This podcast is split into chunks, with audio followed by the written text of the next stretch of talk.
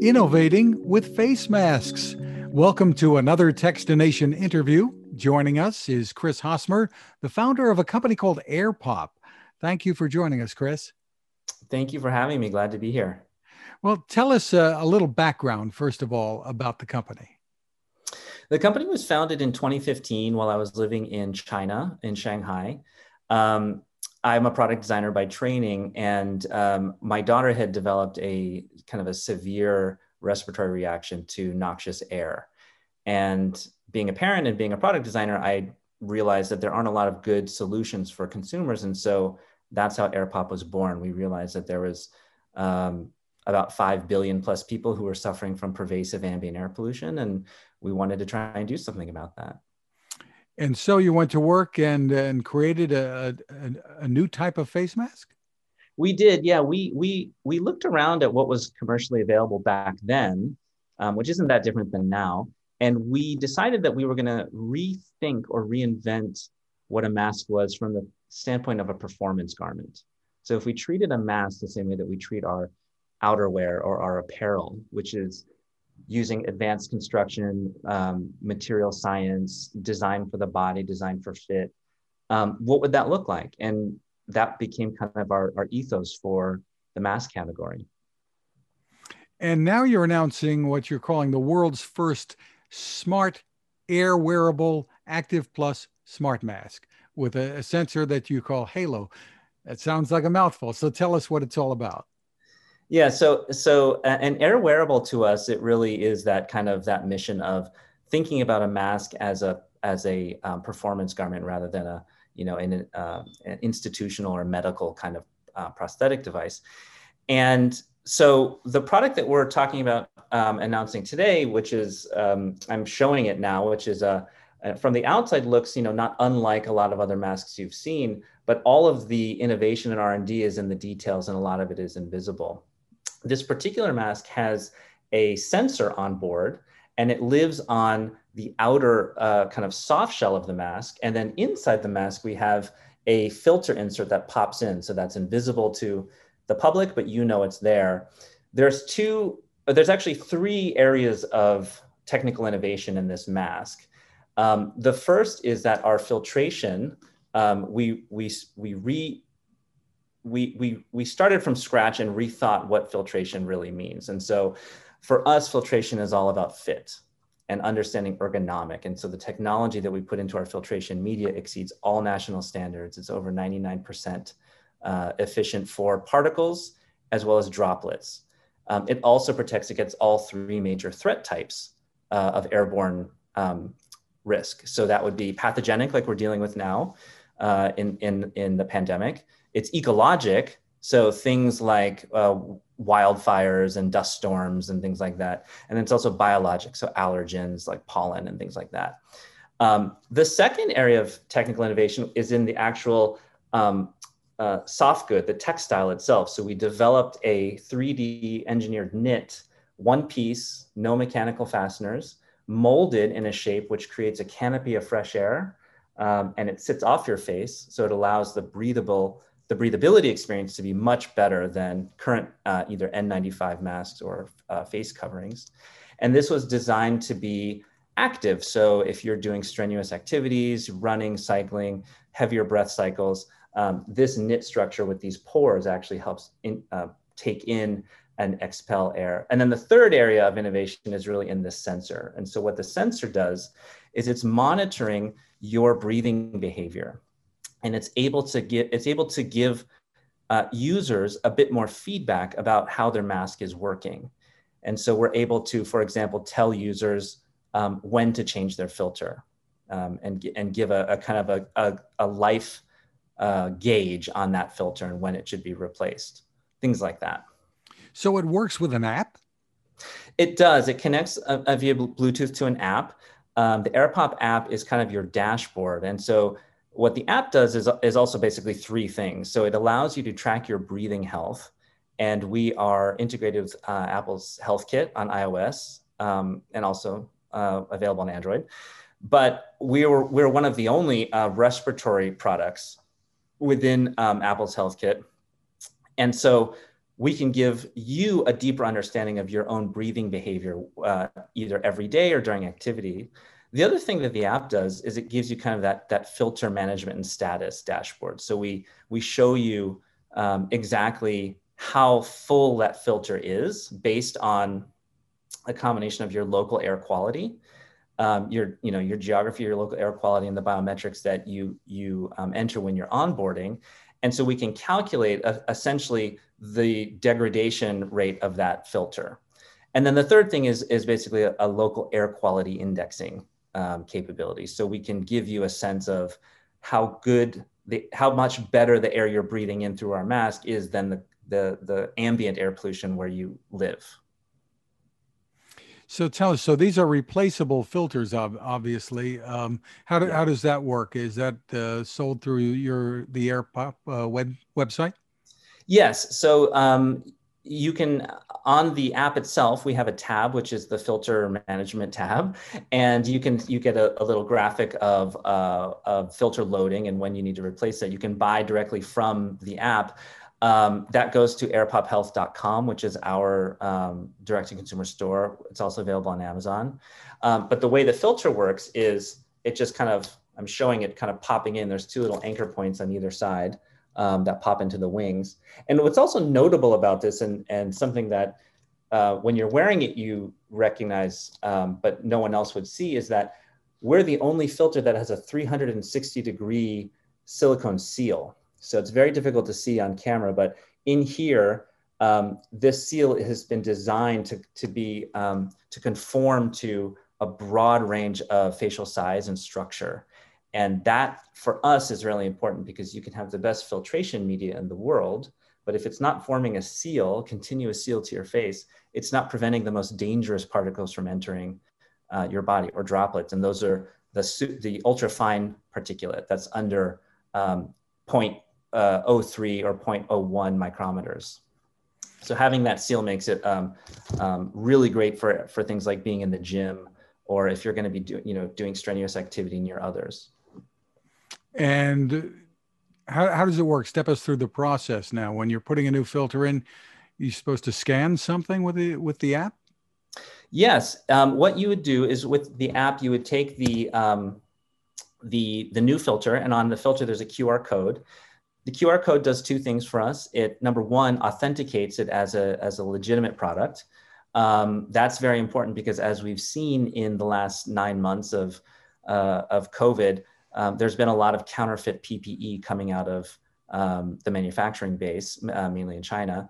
Um, we provide that level of confidence uh, through the QR authentication. The second thing it does is it, it kind of registers uh, the new filter in the system. And so we, we know when you're changing it and when to start that, um, that life cycle uh, for, the, for, for each filter. And of course, then we keep a record of, of how that um, uh, uh, of usage in the app. So the way you would pop this in is um, there's two little anchor points on the inside of the mask that are little rubber, you can think about it like little rubber nubs.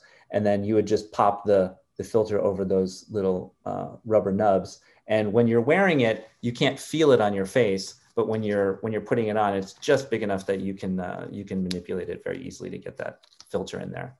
Once the filter's in, there's enough of a um, soft frame inside that filter um, that works with the soft shell, which has a very soft structure as well, that it provides some amount of uh, structural integrity. And that's how we keep that kind of aerodome shape um, sitting off your face and allows air to escape when you're breathing heavily.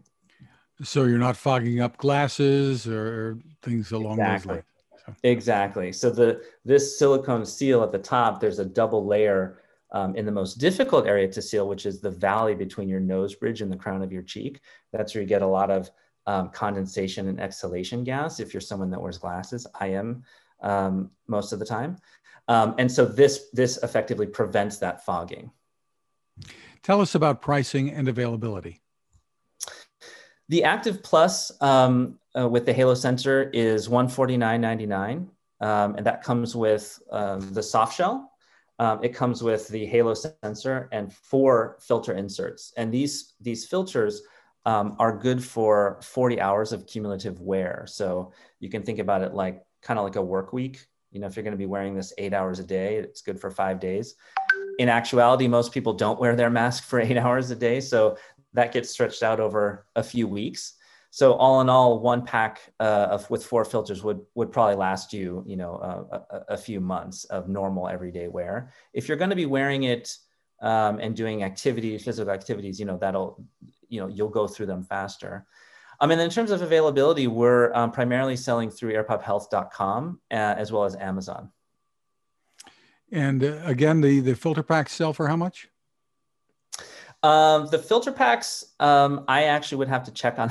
okay. I, I, I, need to uh, I need to make sure that uh, I'm quoting that correctly. Um, uh, we we have different um, count multi packs. So what what do you say to people who say, "Gosh, that's a lot of money for for a mask. Why does it cost so much?" And the other question I have is, is does the sensor need recharging?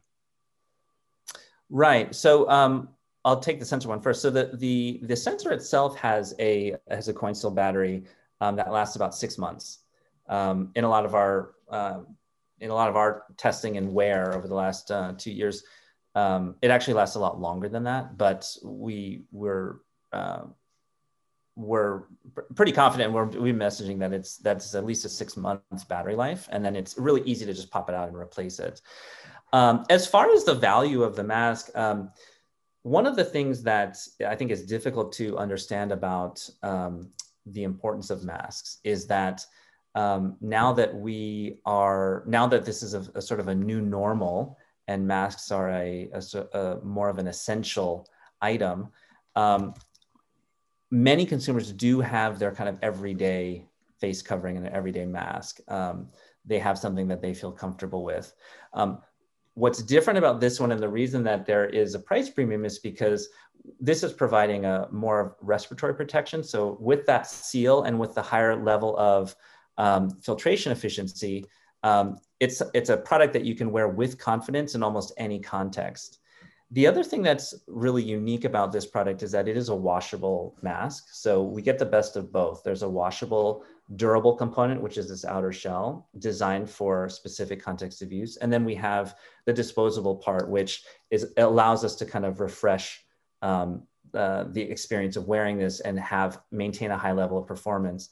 But really, the the sensor is is what's driving a lot of the um, the, the consumer value because this effectively is a first of its kind. It's allowing users to really understand um, some key pain points, like most most masks, you don't really know if they're working. Are they doing the job or not? We're able now to give consumers that feedback and that confidence.